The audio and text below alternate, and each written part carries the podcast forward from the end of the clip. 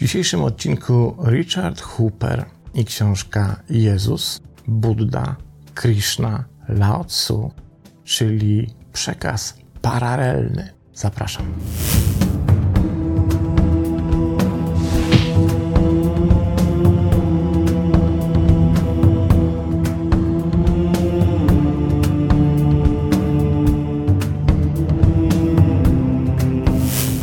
Zanim przejdziemy do mówienia książki, od razu uprzedzam, że dzisiejszego odcinka, co po niektórzy mogą nie zdzierżyć, a wynika to z bardzo prostego faktu. Ta książka ukazała się w 2011 roku i wzbudziła wielkie kontrowersje w Stanach Zjednoczonych. I rzeczywiście niektórzy nie zdzierżyli tej książki, uznają ją za coś absolutnie obrazoburczego i okropnego.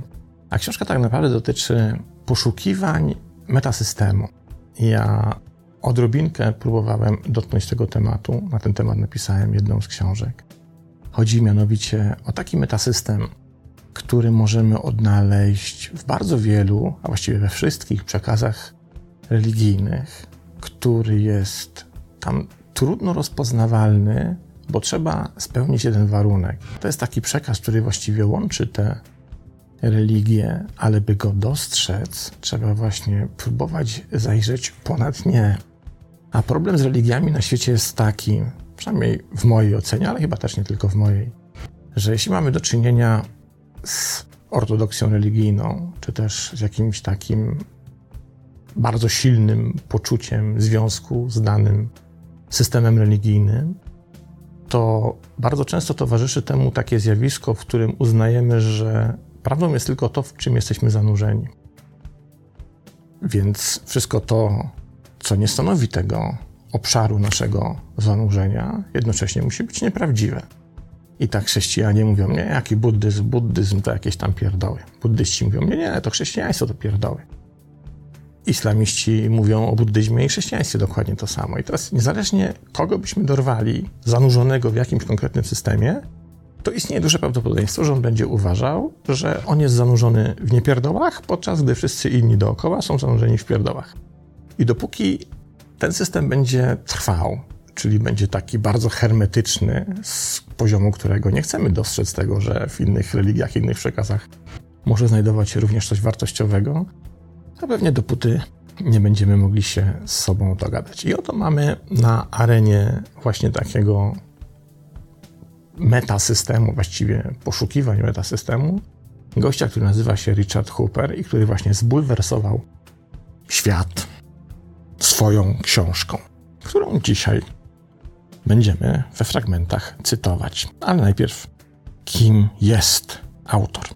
Wielebny Richard Hooper jest byłym pastorem luterańskim, stąd to wielebny. Posiada tytuł licencjata filozofii religii uzyskany na Uniwersytecie Stanowym San Francisco oraz tytuł magistra teologii w Pacific Lutheran Theological Seminary.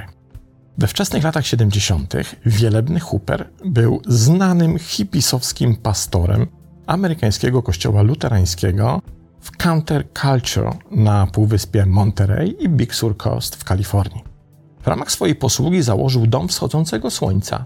To był dom przejściowy dla młodych ludzi znajdujących się w różnego rodzaju kłopotach. Po opuszczeniu kościoła i posługi luterańskiej, stąd wielebny tak naprawdę jest byłym wielebnym, został producentem muzycznym i w ciągu 11 lat wyprodukował ponad 70 tytułów płyt CD i wraz z żoną Sharon był pionierem sprzedaży muzyki i nagrań dźwięków natury.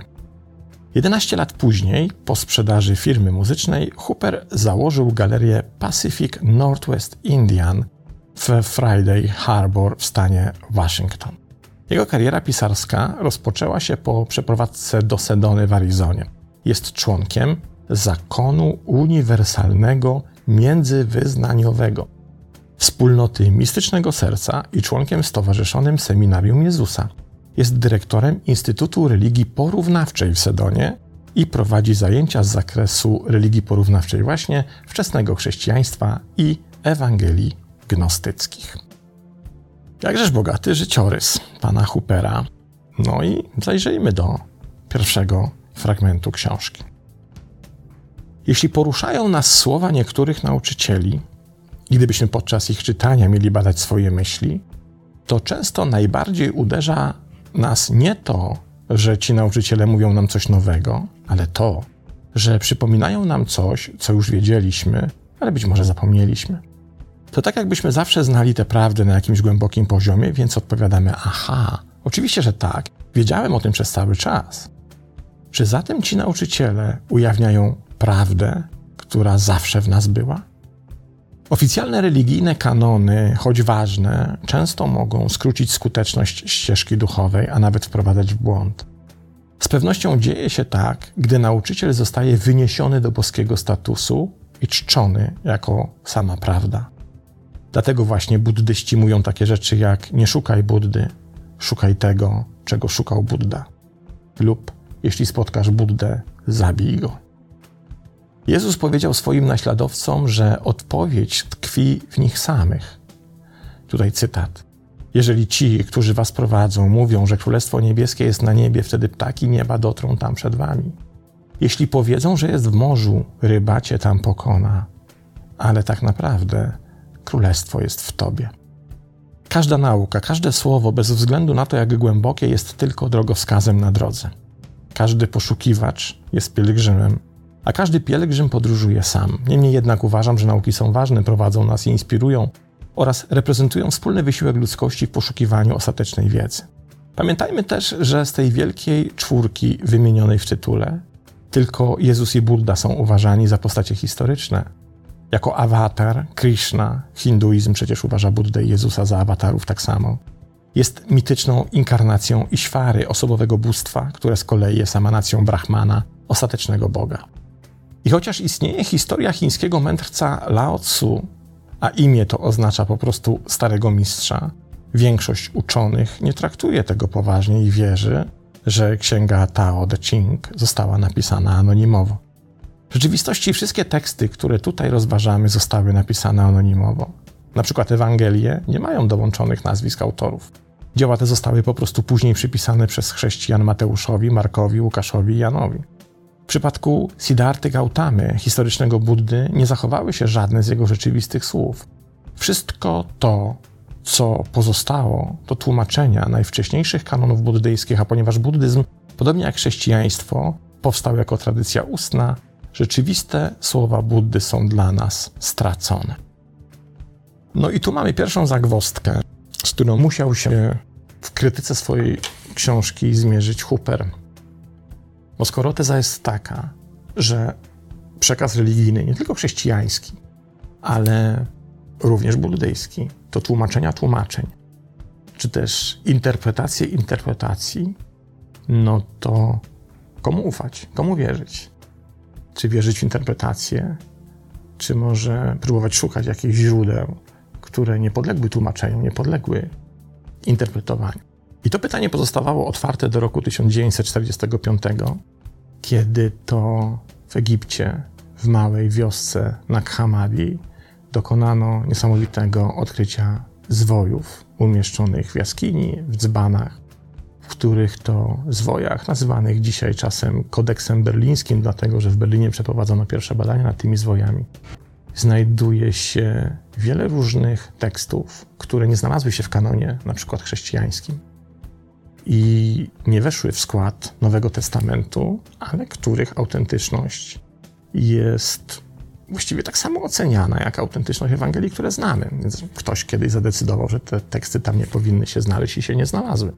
No i teraz pytanie, czy zaufać Hooperowi, który w większości treści swojej książki odwołuje się właśnie do tekstu Snadhamagi, czyli do kodeksu berlińskiego, do Ewangelii Filipa, Ewangelii Tomasza, Ewangelii Marii Magdaleny, do tak zwanej Sofii Jezusa, czyli mądrości Jezusa. To jest cała masa tych tekstów apokryfu Jana, które są zapisem podobnoż rzeczywistych, prawdziwych słów. I Hooper w odpowiedzi na tą krytykę swojej książki robi rzecz absolutnie w moim przekonaniu ciekawą i dającą do myślenia. Mówi, że ponieważ sam się wywodzi z chrześcijaństwa, warto spojrzeć na to w taki oto sposób, by oddzielić chrześcijaństwo, które stanowi nauki o Jezusie, od chrześcijaństwa, które stanowi nauki Jezusa. I Hooper, dlatego powiedziałem na początku, że ten odcinek może być obrazoburczy. Hooper uporczywie utrzymuje, że to nie to samo. Że to takie mainstreamowe chrześcijaństwo, obecne na całym świecie i podawane z ambon jak świat długi i szeroki, to jest głównie chrześcijaństwo nauk o Jezusie.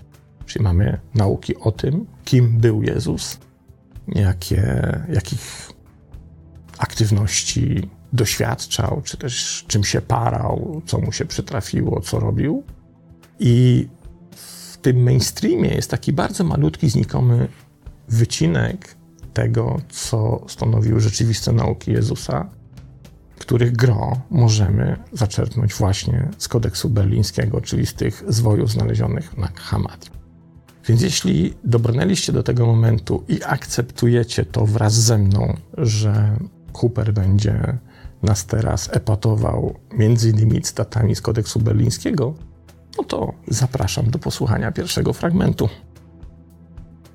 Książka jest podzielona na ileś obszarów tematycznych i rzeczywiście muszę powiedzieć, że robota, którą wykonał Hooper jest kolosalna, bo zestawił ze sobą bardzo wiele różnych tekstów i źródeł, a do tego wszystkiego podzielił to tematycznie, tak jak wspomniałem. I pierwszy z takich tematów, który wybrałem, to jest temat, który sam Hooper nazywa Bóg i uniwersalny umysł. I posłuchajmy najpierw wprowadzenia. Hindusi zgodziliby się w tej kwestii z buddystami i warto pamiętać, że buddyzm powstał jako sekta hinduska. Pamiętamy też, że chrześcijaństwo powstało jako sekta judaistyczna. Ale kiedy Hindusi opisują proces oświecenia lub przebudzenia, częściej opisują swoje doświadczenie samadhi lub świadomość błogości będącą w obecności Boga. Chrześcijanie wszelkiej maści, nawet mistycy, również uważają świadomość Boga za cel swoich wewnętrznych poszukiwań. Hinduizm i gnostyckie chrześcijaństwo, i być może w ogóle mistyczne chrześcijaństwo, używają słowa Bóg do opisania rzeczywistości, która po dokładnym zbadaniu jest znacznie bliższa uniwersalnemu umysłowi buddyzmu i Tao w taoizmie niż osobowemu Bogu judeo-chrześcijaństwa i islamu. Ostatecznie hinduizm, buddyzm, taoizm i gnostyczne chrześcijaństwo uczą, że we wszechświecie istnieje tylko jedna rzeczywistość i nic nie istnieje poza nią. W końcu nazwa, jaką nadajemy tej rzeczywistości, Bóg, Brahman, uniwersalny umysł, Tao lub wszystko, jest nieistotna. I po tym wprowadzeniu mamy zestawienie ze sobą czterech różnych wypowiedzi w wielu różnych zbiorach, które przypisuje, których autorstwo przypisuje się jednej z wymienionych w tytule postaci, które zestawione ze sobą pokazują, że te cztery systemy są naprawdę, no nie chcę powiedzieć tym samym systemem, ale mówią praktycznie to samo. Mówią jednym głosem w kontekście tego, co Hooper nazywa Bogiem i uniwersalnym umysłem. Najpierw, na początek, Jezus mówi tak. Jeden nie ma granic, nie jest ani formą, ani nieformą, jest niepodzielny. Wszystko, co istnieje, istnieje w nim. Szuka tylko siebie, sam jest wieczny i sam jest dawcą wieczności. On jest czystym światłem. Ten tekst znajduje się w apokryfonie Jana z kodeksu Nag No i teraz na to powiedzmy, że odpowiada Krishna. Widzialny wszechświat wyszedł ode mnie. Jestem niewidzialny, ale źródłem wszystkich rzeczy. Na końcu czasu wszystkie rzeczy do mnie powrócą. Ten cytat pochodzi z Bhagavad Gita. Buddha. Wszystkie żywe istoty, każde stworzenie, czy to z jaj, czy z łona, czy z wody, wszystko zamanifestowane lub niezamanifestowane, czy myślące, czy niemyślące, czy poza myślami, wszystko to pochodzi ode mnie. Aby wszystkie istoty mogły dostąpić nirwany. To fragment diamentowej sutry. No i ostatni. Lao Tzu mówi tak: Wszystkie rzeczy istnieją w parach przeciwieństw, są od siebie zależne. To nie może istnieć bez tego. Jaka moc kryje się za tym wszystkim? Rozpoznaję jego obecność we wszystkich rzeczach, ale nie widzę jego formy. To z tekstu Chuang Tzu. No i nagle się okazuje, że w czymś tak niezwykłym jak rozumienie Boga, rozumienie tej ostatecznej rzeczywistości, tej boskiej iskry tworzącej rzeczywistość, wszechświat, ci czterej panowie mówią dokładnie to samo. Coś niesamowitego, prawda? I przypomina mi się tutaj nauka, i znowu wrócę do chrześcijaństwa, Jana od Krzyża. Jest taki przepiękny poemat Jana od Krzyża, uznawanego za doktora Kościoła katolickiego, który nazywa się Droga na Górę Karmel. I w tym poemacie Jan od Krzyża zawiera taką tezę. Wszyscy wspinamy się na tę samą górę. Wszyscy zmierzamy ku temu samemu szczytowi. Wszyscy chcemy się tam dostać, wszyscy chcemy zaliczyć ten wierzchołek góry. Problem z nami jest tylko taki, że każdy z nas wspina się z innej strony, z innej strony zbocza, z innej strony góry. I problem tych wspinających, zmierzających do tego samego miejsca jest taki, że nie widzą siebie nawzajem. I uważają, że tylko ich ścieżka na górę jest właściwa. Nie dość, że uważają, że ich ścieżka na górę jest właściwa, to w ogóle nie są świadomi tego, że mogą istnieć inne ścieżki. Ba, nie tylko, że mogą istnieć inne ścieżki, ale że prowadzą dokładnie do tego samego miejsca. Tylko, żeby tego doświadczyć, trzeba się trochę wznieść ponad tą górę i zobaczyć ją z dużo większej perspektywy niż tylko takiego sfokusowanego, zogniskowanego, wąskiego widzenia poprzez to, w czym się jest samemu zanurzony. No oczywiście nie byłbym sobą, gdybym z tej książki nie wybrał fragmentów o umyśle i medytacji. Najpierw wprowadzenie. Celem wszystkich mistycznych ścieżek, pisze Hooper, jest rozpoznanie jedności z Bogiem, czy jakkolwiek nazwiemy ostateczną rzeczywistość.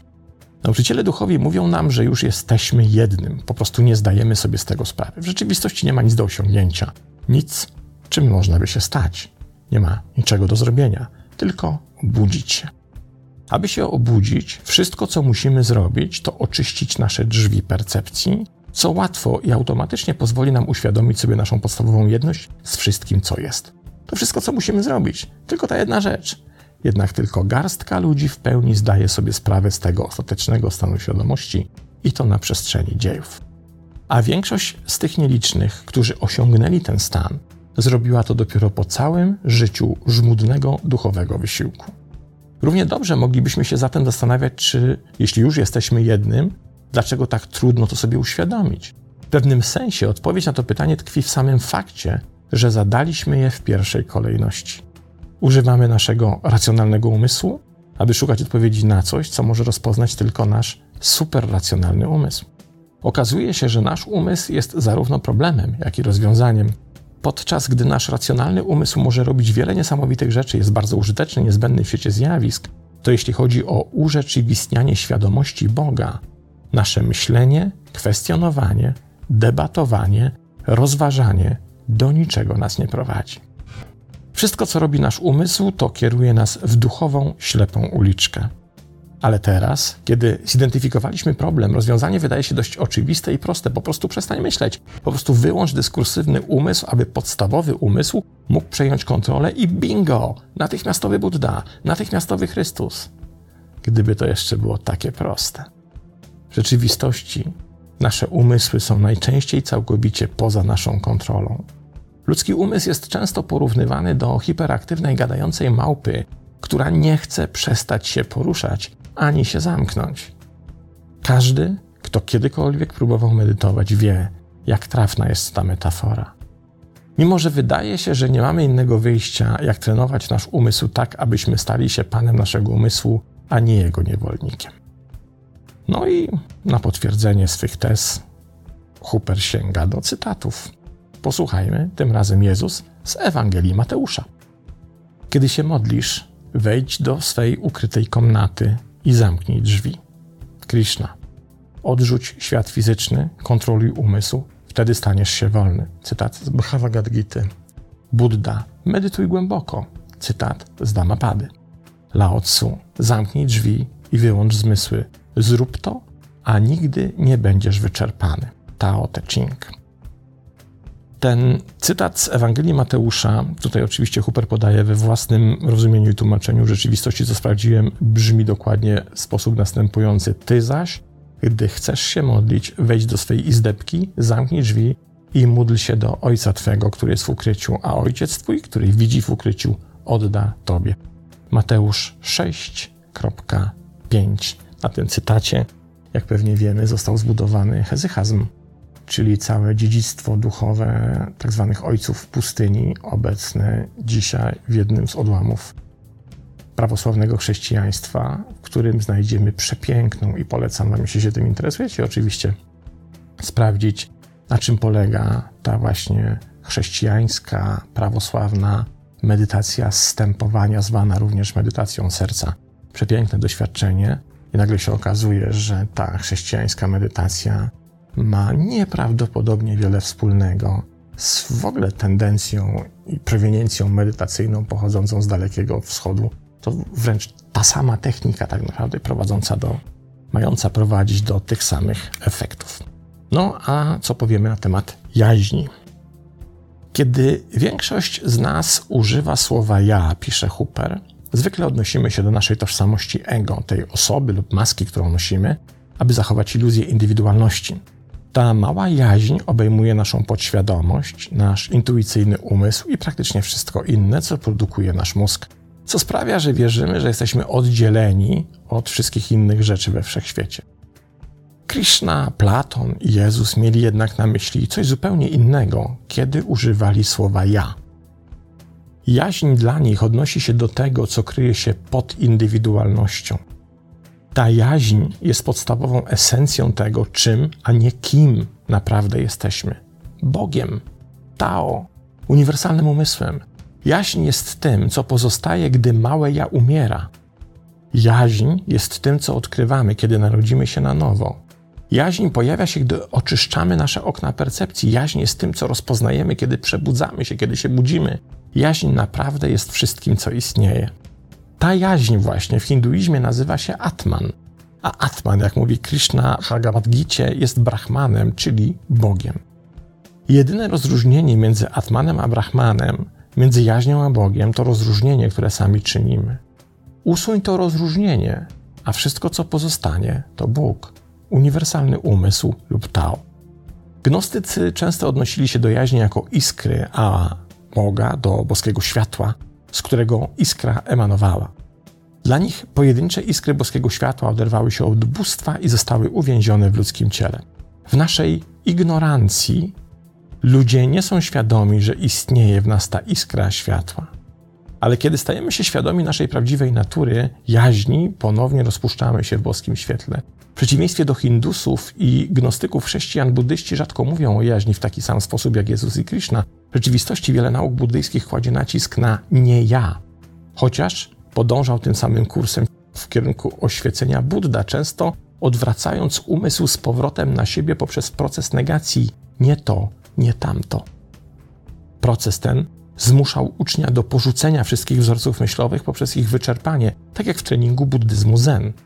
Również starożytny taoizm nie podkreślał koncepcji jaźni, nie zaprzeczając jednak temu, dawni taoiści po prostu podkreślali rzeczywistość samego Tao. W końcu, kiedy znika poczucie indywidualności, nie pozostaje nic poza Tao, a to oznacza, że Tao w tej perspektywie jest tożsame z jaźnią. No i posłuchajmy. Jezus w Ewangelii Tomasza mówi: Aby poznać wszystko, musisz najpierw poznać siebie. Jeśli nie znasz siebie, to nic nie wiesz. Ci, którzy znają siebie, znają również wszystko. W rzeczywistości ten fragment w polskim tłumaczeniu Ewangelii Tomasza brzmi następująco. To jest logo i 67. Kto zna pełnię, będąc pozbawionym siebie, cierpi z braku pełni. Na to odpowiada Krishna. Jeśli chcesz stać się doskonałym, odkryj jaźń w sobie. Szukaj tej świadomości, a nie inteligencji. Buddha mówi tak: w królestwach takości nie ma ani ja, ani innego. Jedynym sposobem, aby zobaczyć, co jest prawdziwe, jest traktowanie wszystkich rzeczy jako nie dwóch. Lao Tzu. Mądrość pochodzi z poznania siebie. Ten, kto zna siebie, jest oświecony. Tutaj na chwilkę warto się zatrzymać na tej Ewangelii Tomasza, bo to taka Ewangelia, kiedyś się mówiło, że chyba najbardziej jeszcze do zaakceptowania przez kanonistów i przez tych, którzy mogliby podjąć decyzję, by Ewangelia Tomasza znalazła się w oficjalnym kanonie. Zresztą czasem nazywa się Ewangelię Tomasza piątą Ewangelią, jako tą, która rości sobie tytuł najbardziej pełnoprawnej z wszystkich innych pozostałych Ewangelii. Ja przyniosłem wam pokazać ciekawostkę. Ciekawostką są apokryfy Nowego Testamentu.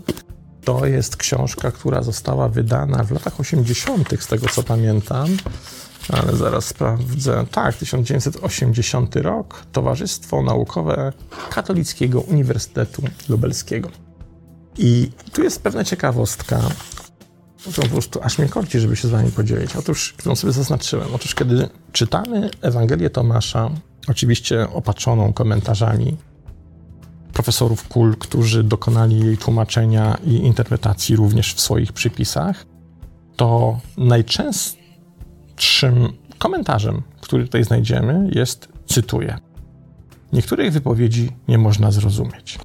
Albo najczęstszym, czy też często powtarzającym się przypisem jest przypis następujący. Powyższy fragment jest niezrozumiały.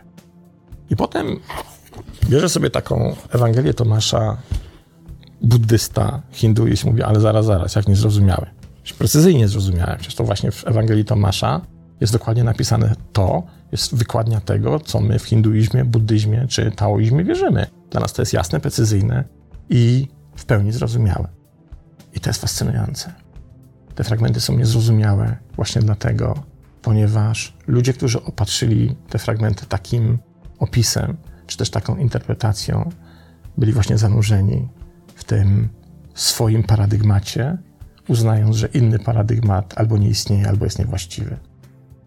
Oni wchodząc na górę Karmel, idą drogą, czy też zmierzali drogą, z której perspektywy nie przyjmowali do siebie wiadomości o tym, że mogą istnieć inne drogi. I te inne drogi nie tylko mogą być ciekawe, ale w wielu miejscach się krzyżować, czy też w wielu miejscach być właściwe. A co powiemy na cierpienie w wydaniu Hoopera? Poczytajmy. Chrześcijanie wierzą, że cierpienie ma sens, zwłaszcza cierpienie Jezusa. Dla nich cierpienie jest częścią życia. Uznają, że nie da się tego uniknąć i nie powinniśmy tego unikać. Zamiast tego powinniśmy nauczyć się znosić cierpienie. Cierpienie nas uczy, cierpienie nas testuje, cierpienie czyni nas silniejszymi. Tak więc judeo-chrześcijaństwo postrzega cierpienie jako próbę wiary i charakteru. Jednak Buddha postrzegał cierpienie w zupełnie inny sposób. Nie interesowało go pytanie, czy cierpienie ma sens. Bardziej interesowało go znalezienie przyczyny cierpienia i sposobu na jego zakończenie. Buddha zauważył, że cierpienie zawsze pojawia się z powodu zaspokojenia jakiejś formy pragnienia, i tutaj, jeśli przyjrzymy się naukom Jezusa, a nie naukom o Jezusie, również dostrzeżemy różnicę. W naukach o Jezusie cierpienie staje się kwintesencją Jego drogi, a więc naszej wiary. Jednak już w naukach Jezusa słyszymy coś zupełnie innego. Posłuchajmy. Fragment tym razem z kodeksu Nag Hammadi i z tekstu Sofia, czyli mądrość Jezusa. Jezus mówi następującą rzecz. Gdybyś zrozumiał naturę cierpienia, nie musiałbyś cierpieć. Musisz najpierw zrozumieć, co powoduje cierpienie, a wtedy będziesz miał możliwość przekroczenia cierpienia. Krishna uzupełnia to w swoim stylu mówiąc, co następuje. Kiedy doświadczasz takich rzeczy jak ciepło zimno, przyjemność i ból, odczuwasz je tylko dlatego, że stykają z nimi się Twoje zmysły. Te rzeczy przychodzą i odchodzą, te rzeczy mają naturę nietrwałości, więc obserwuj, jak przychodzą i odchodzą z cierpliwością i równym umysłem. Na co dodaje Buddha, aby przekroczyć cierpienie, należy praktykować ze szczerością. Tylko z praktyką będzie można wspiąć się na szczyt góry, czyli na mądrość. I Lao Tzu na koniec. Cierpię z powodu mojego ego i mojego egoizmu. Gdybym stał się bezinteresowny, jak mógłbym cierpieć? I na koniec może jeszcze o oświeceniu i wyzwoleniu. Huber pisze tak. Jezus, Krishna, Buddha i Lao Tzu mówią nam, że droga, mapa wskazująca kierunek do domu leży w nas samych ale korygują również nasze błędne wyobrażenie, że istnieje cel. Upierają się, że nie ma mapy, domu, pielgrzymki, nic do zrobienia. Dokąd pójść, nic do osiągnięcia i kim można by się stać. Mówią nam, że już jesteśmy w domu, że już jesteśmy jednym, że już żyjemy w Królestwie Bożym. Aby zobaczyć to na własne oczy, musimy tylko zrzucić pajęczą zasłonę, która oddziela nas od naszego ukochanego. Ostatecznie jednak wszystkie słowa w tej książce to tylko słowa. Wielkie duchowe istoty w każdym wieku historii ludzkości mówią nam to samo. Możemy otworzyć klatkę, możemy otworzyć drzwi, ale od ciebie zależy, czy z niej wyjdziesz i udasz się w drogę powrotną do domu. I cytat. Najpierw Jezus. To, co mnie uwięziło, zostało pokonane. Ignorancja została rozwiana. Wszystkie pragnienia się skończyły. Wszystkie cykle zapomnienia przestały istnieć. Nareszcie wolny, teraz otrzymuje pokój w ciszy wieczności. Te słowa Jezusa przytacza znaleziona w Naghamadi oczywiście Ewangelia Marii Magdaleny. Krishna na to. Wszystkie rzeczy wracają do mnie, osiągając mnie, nie ma odrodzenia. Buddha. Podróżowałem przez wiele wcieleń w poszukiwaniu budowniczego tego domu. Teraz został znaleziony, więc ten dom nie zostanie ponownie zbudowany. Jego mury się rozpadły, jego belki upadły. Dotarłem do ostatecznego celu. I na końcu Lao Tzu. Jeśli pytasz mnie, czy jestem zadowolony z siebie takim, jakim jestem, to pytasz mnie o oświecenie. Cudowna książka. Przy założeniu oczywiście, że jesteśmy wystarczająco otwarci na to, żeby się z nią zmierzyć. I żeby zamiast obrażać się na jej być może dla niektórych obrazoburcze treści, po prostu z ciekawością do niej sięgnąć i porównać te wypowiedzi, a są ich w tej książce nie dziesiątki, ale naprawdę setki. I można na poziomie różnych obszarów wypowiedzi tych wielkich czterech duchowych istot porównać to, co mają do powiedzenia. Oczywiście przy założeniu, że ufamy, że te źródła są godne zaufania. Przecież nie wszyscy musimy takie zaufanie podzielać, ale jeśli ufamy, że, że warto na te źródła zwrócić uwagę, to warto przeczytać te wypowiedzi, porównać te przekazy, by odnaleźć właśnie tę perspektywę góry Karmel Jana od Krzyża i może czasem z trochę mniejszą niechęcią spojrzeć na innowierców, przyznając, że nasze ścieżki potrafią się czasem krzyżować. A może to, co najwartościowsze, jest właśnie ponad nimi wszystkimi w tym zbawiennym metasystemie. To tyle. Polecam książkę bardzo, bardzo, bardzo wszystkim poszukiwaczom tego typu przygód. Richard Hooper. Książka z 2011 roku, no i niestety oczywiście nie ukazała się jak dotąd w języku polskim. To tyle. Pozdrawiam. Do następnego razu.